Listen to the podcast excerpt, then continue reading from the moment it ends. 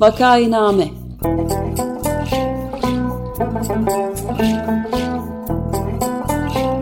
Salgın günlerinde memleket manzaraları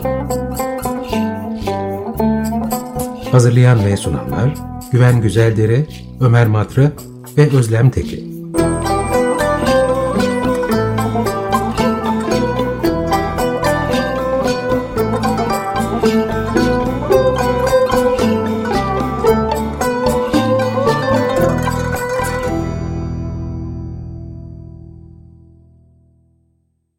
Vakainame'ye hoş geldiniz. 95 FM Açık Radyo'dasınız. Ben Güven Güzeldere. Programı Ömer Madra ve Özlem Teke ile birlikte yapıyoruz.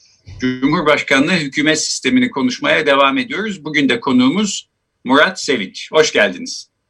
Hoş bulduk, merhabalar. Merhaba, hoş geldin Murat. Merhaba Ömer Bey. Hoş geldiniz hocam. Merhaba Özlem Hanım, hoş bulduk. Ee, Murat Sevinç hocamızla Cumhurbaşkanlığı hükümet sistemini konuştuğumuz serimizin 5. bölümündeyiz. Ee, en son Cumhurbaşkanlığı hükümet sistemine nasıl bir süreçle geldiğimizi 2007 yılındaki Anayasa Mahkemesi'nin kritik kararları ve neden olduğu kırılmalar bağlamında ele almıştık. Şimdi devam ediyoruz serimize. Hoş geldiniz tekrar. Hoş bulduk. Evet, yaklaşık dört evet. sene önce bir referandum oldu. Cumhurbaşkanlığı hükümet sistemine geçtik. 1982'de kabul edilen darbe sonrası anayasa halen yürürlükte. Bugün durumumuz bu. Ee, biraz bugünü değerlendirelim istiyoruz. Ee, vakit kalırsa biraz da peki bu işin yarını ne olacak diye de sormak istiyoruz ayrıca. E, tamamdır. Evet, e, teşekkür ederim tekrar. E, şimdi bugüne geldik. 2017'de e, halk oylamasında e, son anda yapılan bir takım değişikliklerle biliyorsunuz ve Atalan'ın e, iktidar kanadından yapılan açıklama buydu. Atalan'ın Üsküdar'ı e, geçmesiyle çok küçük bir farklı bu e, değişiklikler kabul edildi. Değişiklik kabul edilir edilmez hemen yürürlüğe giren bir takım düzenlemeler vardı değişikliğe göre. Bir de e, şey e, ilk Cumhurbaşkanı seçiminden sonra 2018 e, o Cumhurbaşkanı seçimi yapıldıktan sonra yürürlüğe girecek olanlar vardı. Ee, ama şu anda işte o değişikliklerin tamamı 2018 sonundan itibaren artık yürürlükte. Şimdi buna tabii bir isim e, koymak istediler ee, ve pek bir isim de bulamadılar. Başkanlık değil, yarı başkanlık değil. Ee, Cumhurbaşkanlığı hükümet sistemi diye bir şey buldular. Önce Türk tipi dediler, o da olmadı filan. Şimdi bunun en azından benim bildiğim e, demokrasilerde böyle bir şeyin şeyi yok, karşılığı yok. Şimdi dünyada karşılığı yok demek de istemiyorum çünkü bütün ülkeleri çalışmadım ama demokratik ülkeler, demokratik sistemler konusunda iyi kötü fikrim var. Böyle bir e, şey yok, böyle bir sistem yok.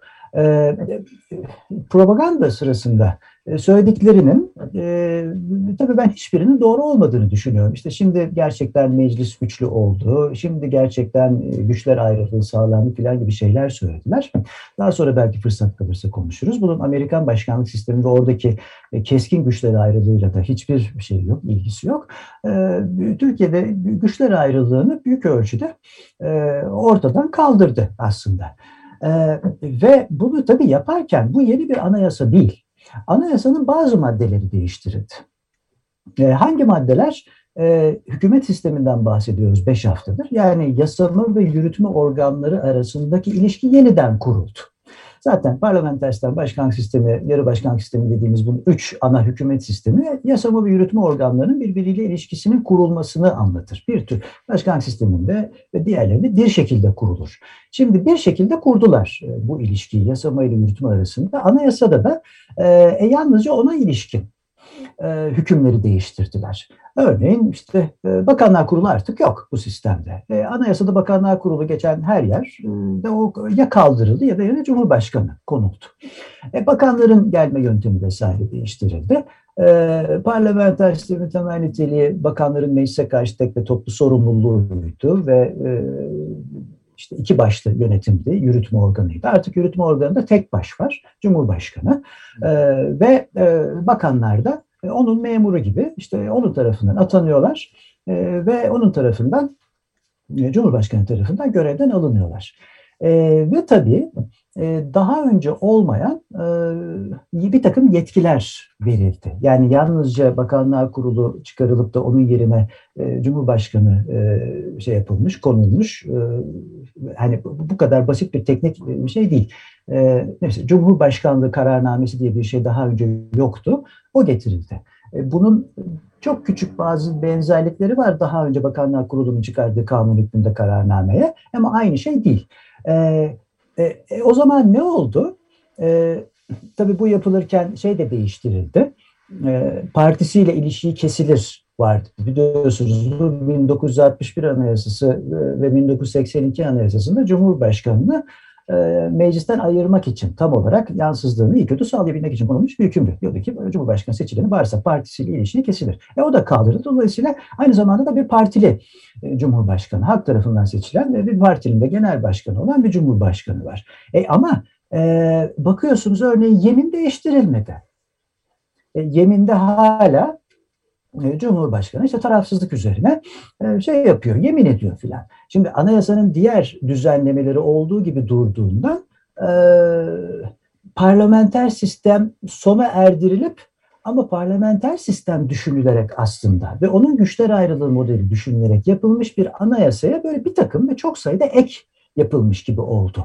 E, biraz hani yamalı bohçaya e, dönmüş oldu. O tarihe kadar hep 82 Anayasası o kadar çok değiştirildi ki yarısından fazlası değiştirildi bu anayasanın. Yamalı bohçaya falan döndü deniyordu. Kısmen doğruydu ama bence çok da doğru değildi. Çünkü pek çok olumlu değişiklik yapılmıştı. Ama bu kez gerçekten bir yamalı bohça oldu. E, çok sayıda yetki verildi Cumhurbaşkanı'na.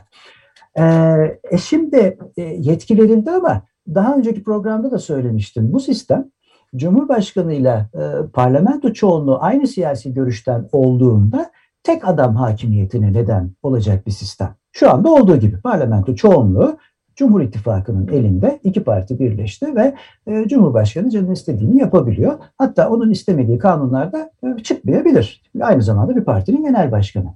Farklı görüşlerde olursa bu sistemde Cumhurbaşkanı bir siyasi görüşten yani zamanda işte Fransa'da e, Mitterrand'ın e, ya da Chirac'ın bir dönem yaşadığı gibi farklı görüşten olursa parlamentoyla bu kez de iyice e, şey olacaktır arada. Çatışma olacaktır. O da bir yönetilemezliktir. O yüzden her halükarda bu sistemin Türkiye'ye vaat ettiği şey yönetilemezlik oldu. Ve bir kişiye o kadar akıl almaz yetkiler verildi ki e, doğal olarak dışarıdan bakan herkes de ister içeriden bakın ister dışarıdan bakın. Bu da tek adam sistemi. Tek adam sistemi diyor. E, son 2-3 yılki uygulamalara da baktığınızda bunun aksini söyletecek e, bize herhangi bir şey yok. E, ha şu denebilir efendim işte daha önce de bakanlar kurulu vardı. Zaten e, başbakan bakanlar kurulu işte hep belli belli e, doğrultuda e, şey yapıyordu. Karar veriyordu. E, tamam doğru ama o bir kuruldu. O bir kuruldu. O kurul içinde tartışılıyordu, konuşuluyordu vesaire. Ayrıca e, burada yalnızca tek kişinin karar alması değil söz konusu olan bürokrasi de ona uygun olarak yeniden e, örgütlendi. Şimdi e, bir e, 70-80 yıl içinde ya da belli kurumlar işte 1950'lerden bugün 60'lardan bugüne oturmuş 50-60 yıllık kurumların e, tamamen dönüştürüldüğünü bir kısmının da ortadan kaldırıldığını görüyoruz. E, e, modern devlet dediğimiz şey e, bürokrasidir. Yani devletin iskeleti bürokrasidir. Siz onu e, bu şekilde oynadığınızda e, bir şey oluyor. Bütün o devlet gelenekleri, iyi kötü oturmuş bürokratik gelenekler, devlet geleneklerinin hepsini ortadan kaldırmış oluyorsunuz. E, e, bakın şimdi ben burada size bir iki örnek vereceğim. E, ama şunu söyleyeyim, bu örneklerin yani zaten hani bir kısmı benim de takip ettiğim şeylerdi ama asıl olarak Kemal Hoca'nın, Kemal Gözler'in e, yaklaşık bir yıl önce yayınladığı ve bu sistemin bir, bir buçuk yılını anlatan e, şeyinden aldım. Kendi sitesindeki makalesinden aldım bu örnekleri. E, şimdi bu, bu örneklere de şey yapınca, bakınca e, mesela ne kapandı diyebilir e, dinleyiciler. İşte Başbakanlık Kanunlar Kararlar Genel Müdürlüğü. Şimdi bu programı dinleyenlere bu hiçbir şey ifade etmeyebilir. Ama e, şimdi benim yıllarca orada tanıdığım bir sürü arkadaşım vardı. Uzmanlaşmış insanlar vardı. Bir takım insanlar siyasal hukuku filan bitirip buralara girip bu kurullarda bir ömür belli konularda uzmanlaşıyordu. Kanun yazımı örneğin üzerine uzmanlaşan insanlar vardı ve bu çok önemli bir şeydir. Bu konularda uzmanlaşmak. Kararlar Genel Müdürlüğü yani bütün şeyi kontrol eden, bütün kanunları, kararları hazırlayan, kontrol eden e, bu konuda uzmanlaşmış insanlar kapatıldı. E peki ne oldu? Peki bunun yerine Cumhurbaşkanlığı Hukuk ve Mevzuat Genel Müdürlüğü atandı. Bu insanlar buraya mı açıldı? Buraya mı atandı? Hayır. Sağa sola bürokrasinin çeşitli yerlerine dağıtıldı ve bu insanlar zayi edildi. Hazine Müsteşarlığı kapatıldı. Devlet Personel Başkanlığı kapatıldı. Devlet Personel Başkanlığı'nın yerine ne açıldı? İnsan Kaynakları Ofisi. Hamburgerci gibi. İnsan Kaynakları Ofisi açtılar. E, e peki onun personeli oraya aktarıldı mı? Hayır. Sosyal Hizmetler ve Aile Bakanlığı'na aktarıldı. E ne yapsın devlet personelin? Yani e, laf olsun. Çünkü memur işte bir yere de gönderemiyor. Bir yere göndereceksin bu adamları oraya gönderdiler. TODAI, Türkiye Orta Doğu Amme İdaresi kapatıldı. Yüksek Planlama Kurulu kapatıldı. Basın Yayın Enformasyon Genel Müdürlüğü kapatıldı. İşte onun yerine bir bilmem iletişim başkanlığı filan kurdular. Şimdi e, bu, bu yani e, bu bürokrasi de böylesine ciddi bir değişim hem e, bütün bürokratik geleneklerin bir çırpıda terk edilmesi demektir hem de insan kaynaklarının e, harcanması demektir. Ve bürokrasi de yetişmiş değerli insan çoktur.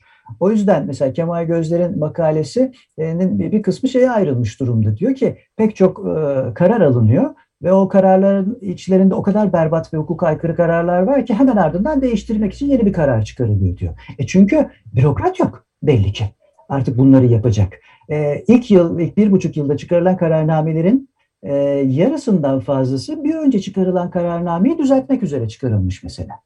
Evet, ben Şimdi bu, bu noktada bir ufak şey söyleyebilir miyim? Yani bunun Buyurun. en e, ilginç e, ve göze çarpan örneklerinden biri de dışişleri e, bürokrasisinde oldu. E, tabii. Yani çok tabii. son derece güçlü bir geleneği olan işte tercüme odasından Tabii tabii. Ta 19. yüzyıl başından 19. beri. yüzyıldan beri evet. gelen bir şeyi tamamen tahrim yani yok ettiler aslında öyle bir. E, e, e, ettiler. Şimdi e, rahmetli annem, rahmetli babama e, hiç emekli olmasına izin vermedi. Adamcağız işte esnaftı. E, ne yapacaksın e, işi bırakıp da benimle sabahtan akşama kadar evde mi oturacaksın derdi.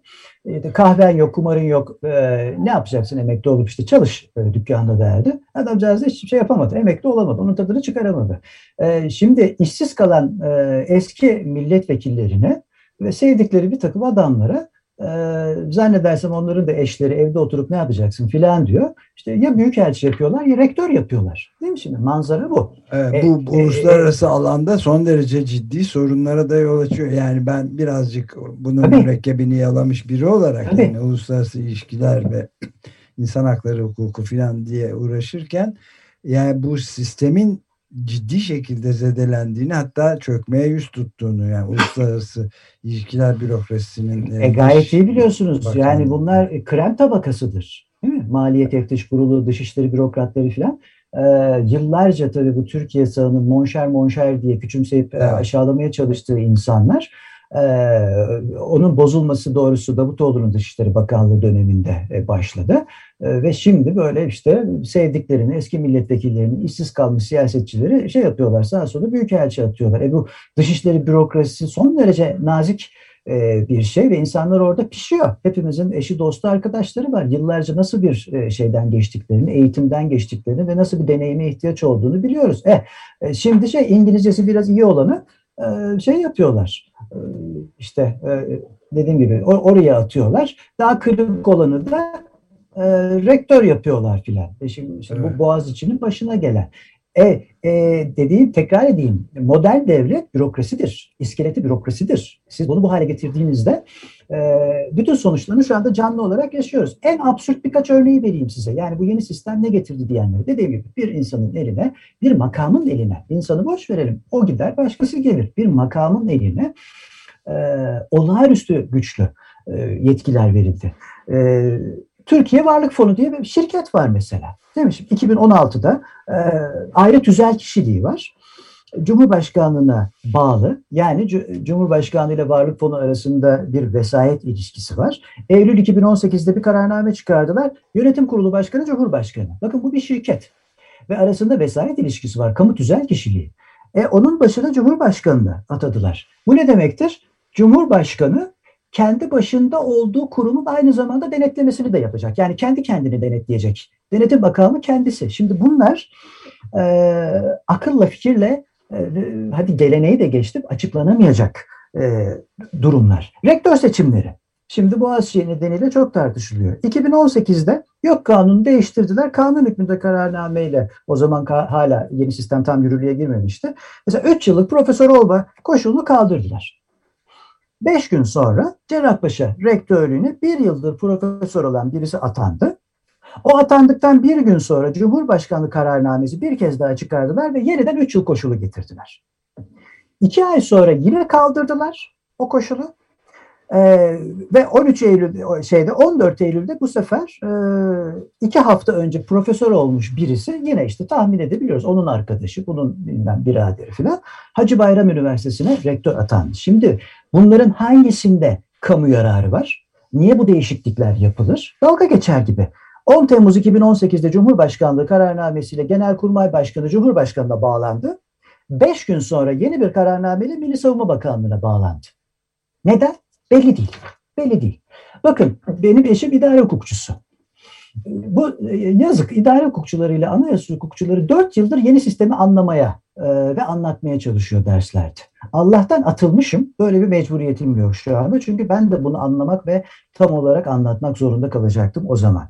E, Kemal Gözler de yazmış makalesi. Herkes bir araya gelmiş anayasa madde 104 17. fıkranın ne anlama geldiğini anlamaya çalışıyor. Cumhurbaşkanlığı kararnameleri. Bu yeni bir yetki. Efendim işte diyor ki yürütme yetkisine ilişkin konularda çıkarılabilir. Ne demektir yürütme yetkisi? Belli değil. Çünkü bizde e, maddi değil şekli kriter e, geçerlidir şeylerin belirlenmesinde. Böyle bir düzenleme olamaz. Yine diyor ki münhasıran kanunla düzenleneceği öngörülen konularda Cumhurbaşkanlığı kararnamesi çıkarılamaz. Münhasır kanun alanı yok ki Türkiye'de. Bu ne demek? İşte bunları anlamaya çalışıyorlar. Anlatabiliyor muyum?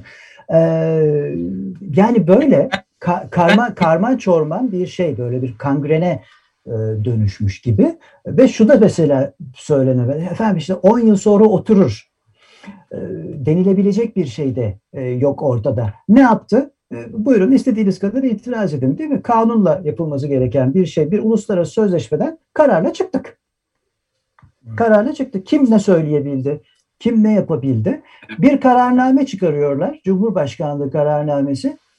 Ve o kararnameyle diyor ki Cumhurbaşkanı şu konuları kararla düzenleyebilir. E hoppala yani kendisinin hangi konuda karar çıkarabileceğini de kendi çıkardığı kararnameyle e, belirliyor ve e, yandaşlar bakıp diyorlar ki gerçek güçler ayrılığı şimdi sağlandı. E, neyse hadi cümlenin devamını getirmeyeyim. Buyurun Güven Bey.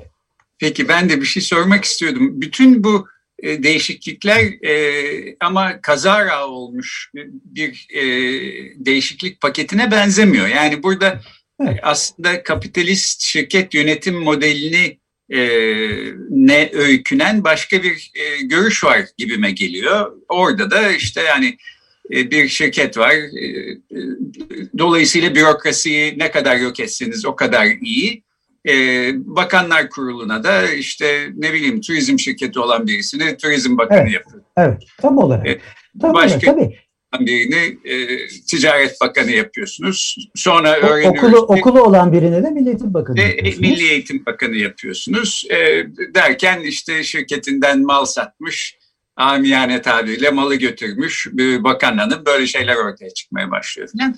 Fakat bunun bürokrasiyi azaltacağı ve dolayısıyla Türkiye'nin işte böyle havalanıp aya fezaya gideceği filan e, söyleniyordu. Bunun propagandası böyle yapıldı. Ben gayet hatırlıyorum 2007'de e, referanduma giderken.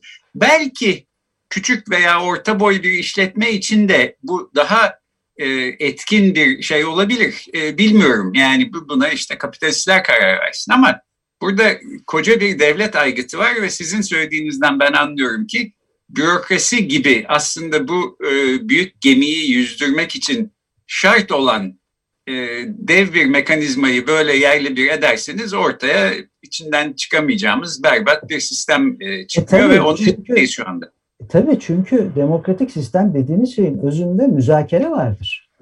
Parlamente, parlamento, parle, Fransızca parle, konuşmak fiilinin kökü, kökü odur. Ee, o fiilden gelir. Yani konuşulan yerdir parlamento. Müzakere edilen yerdir. E, sürat de iyi bir şey değildir. 1970'lerle e, 80'lerle birlikte bütün dünyada yürütmeyi biraz daha güçlendirme, bazı kararların daha hızlı alınmasını sağlamak için bazı değişiklikler falan yapıldı. Örneğin bizde kanun hükmünde kararname 12 Mart'tan sonra ki bir anayasa değişikliğinden 1970'lerde bir kararname yetkisi falan şey yapıldı ama bu 12 e, Eylül sonrası 82 Anayasası döneminde tabii o dönüştürüldü biraz ve e, en çok Özal kullandı filan. Özellikle o hal döneminde çokça kullanıldı. E, şimdi e, bu istenir. Yani herkes doğrusu elinde daha fazla yetki olsun, daha fazla güç olsun. E ama fren ve denge mekanizması dediğimiz şey de bu yüzden gerekli. Anlatabiliyor muyum? Şimdi e, yani biz İngiltere'den daha demokrat değiliz. Demokrasimiz daha güçlü değil. İşte demokrasinin mucidi İngilizler. E, ne diyor İngilizler kendi parlamentosu için? E, İngiliz parlamentosu kadını erkek, erkeği kadın yapamaz. Onun dışında her şeye muktedirdir. Kendi parlamentoların gücünü anlatmak için bunu söylüyorlar. Hükümetin gücünü e, biraz şey yapmak için, sınırlamak için e, shadow kabine, bir gölge kabine kurdular filan. Şimdi kendi içinde bir takım şeyler. İngiliz demokraside her zaman tıkır tıkır işlemiyor. İşte bir takım sorunlar yaşıyorlar. E, ne bileyim monarşi karşıtları var filan ama bu kadar gayri ciddi ve böyle doğrusu bir siyasi hareketin tek bir temsilcisinin gönlüne göre bir sistem kurmak akıl alır bir iş değil, olacak iş değil. Evet, ee, yani ne dedi hem içte, yandaşlar? Hem dışta da, tabii, evet. tabii. Yani. Yandaşlar ne dedi bu sistem? Bakın hala aynı şeyi söyleyenler var. Ee, peki sonrasında ne yapacağız diyorlar mesela. Yani bir başkası cumhurbaşkanı seçilirse biz ne yapacağız diyorlar. Çünkü e, bir başkasının elinde bu yetkilerin olmasını istemiyorlar kesinlikle. Yani durumun farkındalar ama şu anda işte e, çok istedi diye e, bütün yetkileri ona verdiler ama bütün yetkilerin bir elde olması marifet değildir ve her zaman çok kolaylaştırıcı da değildir. Hele ki iyi kötü bunca demokrasi deneyimi olmuş. Hani kesintilere uğrasa da demokrasi deneyimi olmuş. Güçlü bürokrasisi olmuş. E, bir şeyde bir ülkede böyle bir şey yaptığınızda bu savrulmaları ve tıkanıklıkları engellemek önüne geçmek mümkün değil. E, böyle bir hız, işte biraz önce örnek verdim. Yani hızdan eğer istediğiniz bir kararname çıkarıp birini rektör seçtirip iki gün sonra o kararnameyi değiştirip bir başkasını falan. Şimdi böyle bir şeyse eh işte buyurun şeyi görüyoruz. E, ne mesela Amerikalılar sistemlerinden şöyle şikayet etti mi bugüne kadar? Ya niye bu başkan Amerika'daki üniversitenin rektörlerini belirleyemiyor? Yani lanet olsun yani böyle iş mi olur? Keşke bütün değil mi mesela Berkeley'in rektörünü niye işte Biden belirlemiyor filan ya da niye İngiliz kraliçesi, İngiliz başbakanı bilmem işte Cambridge, Oxford'u kimi yöneteceğine karar vermiyor diyor. Yani şu hale bakın. Şimdi e, bunu düşünen var mı? E, mesela sizce Cumhurbaşkanı Boğaziçi'nin yeni rektörünü tanıyor mudur? Yok, hiçbir fikri yoktur. Eminim hiçbir fikri yoktur. Belki duymamıştır bile ama işte önüne getiriyorlar. Bakın anayasada şöyle bir hüküm var. Bütün üst düzey bürokratları atar. Ne demek bu? On binlerce insan. Bir insan bu kadar şeyi yapamaz. Bakın teknik olarak da bu kadar çok kağıt imzalayamaz, bu kadar çok atama yapamaz ve bu kadar çok insanı da zaten tanıyamaz, göremez, bilemez. Yok böyle bir ihtimal. Boğaziçi rektörü dediler ki bu iyi bir arkadaşımızdır filan. Aa öyle mi? İşte atadı e, dili de dil biliyor filan dediler herhalde. İşte atadı. E bakın yani üniversitenin %99'u e, değil mi aylardır biz seni istemiyoruz. Böyle şey olmaz diyor. Ama e, 6 e, ayda bitecek diyor kendisi. e, o çok e, orijinal biri e, olduğuna evet, hiç evet. kuşku yok bu arkadaşın. Ama e, mesele bu. Yani böyle bir hız ve ben her şeyin doğrusunu bilirim. Biz her şeyin doğrusunu biliriz. Şeyle birleşti. 1950'lerden 60'lardan miras. E, keşke onu hani böyle bambaşka bir program şeyinde konuşsak. Bu Türkiye sağının kısmen haklı ama büyük ölçüde haksız bürokrasi düşmanlığı ile birleşti. Bu Bayar dönemi, Celal Bayar da bunları söyler. Demirel de hiç haz etmezdi bürokrasiden. Özal e, pek haz etmezdi. Özellikle mülkiyeli bürokratlardan filan. E, e şimdi o e, bürokrasi, dışişleri bürokrasisi özellikle başta olmak üzere o bürokrasi e, antipatisiyle ki anayasa yargısı da buna dahildir. Özel kurumlar meselesi de dahildir. Üniversitesi filan.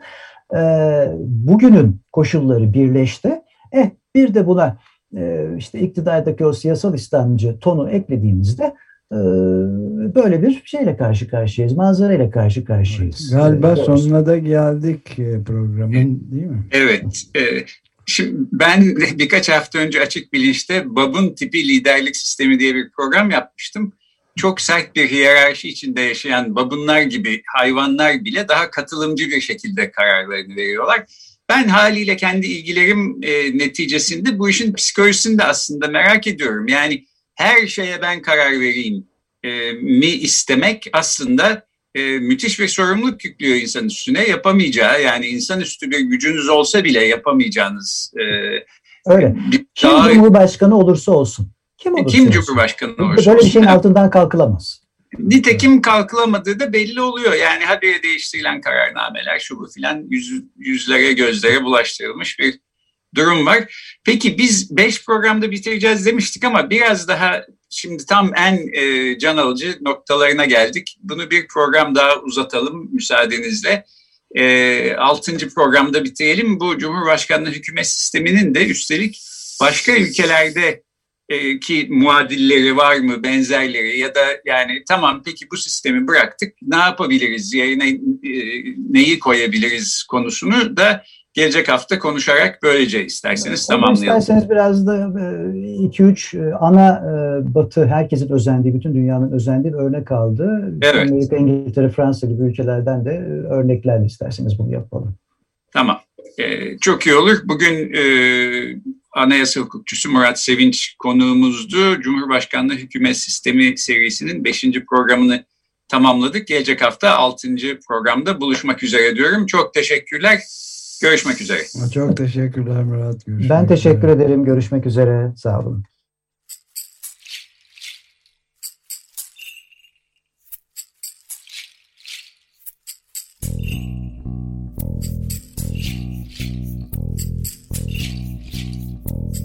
Vakainame.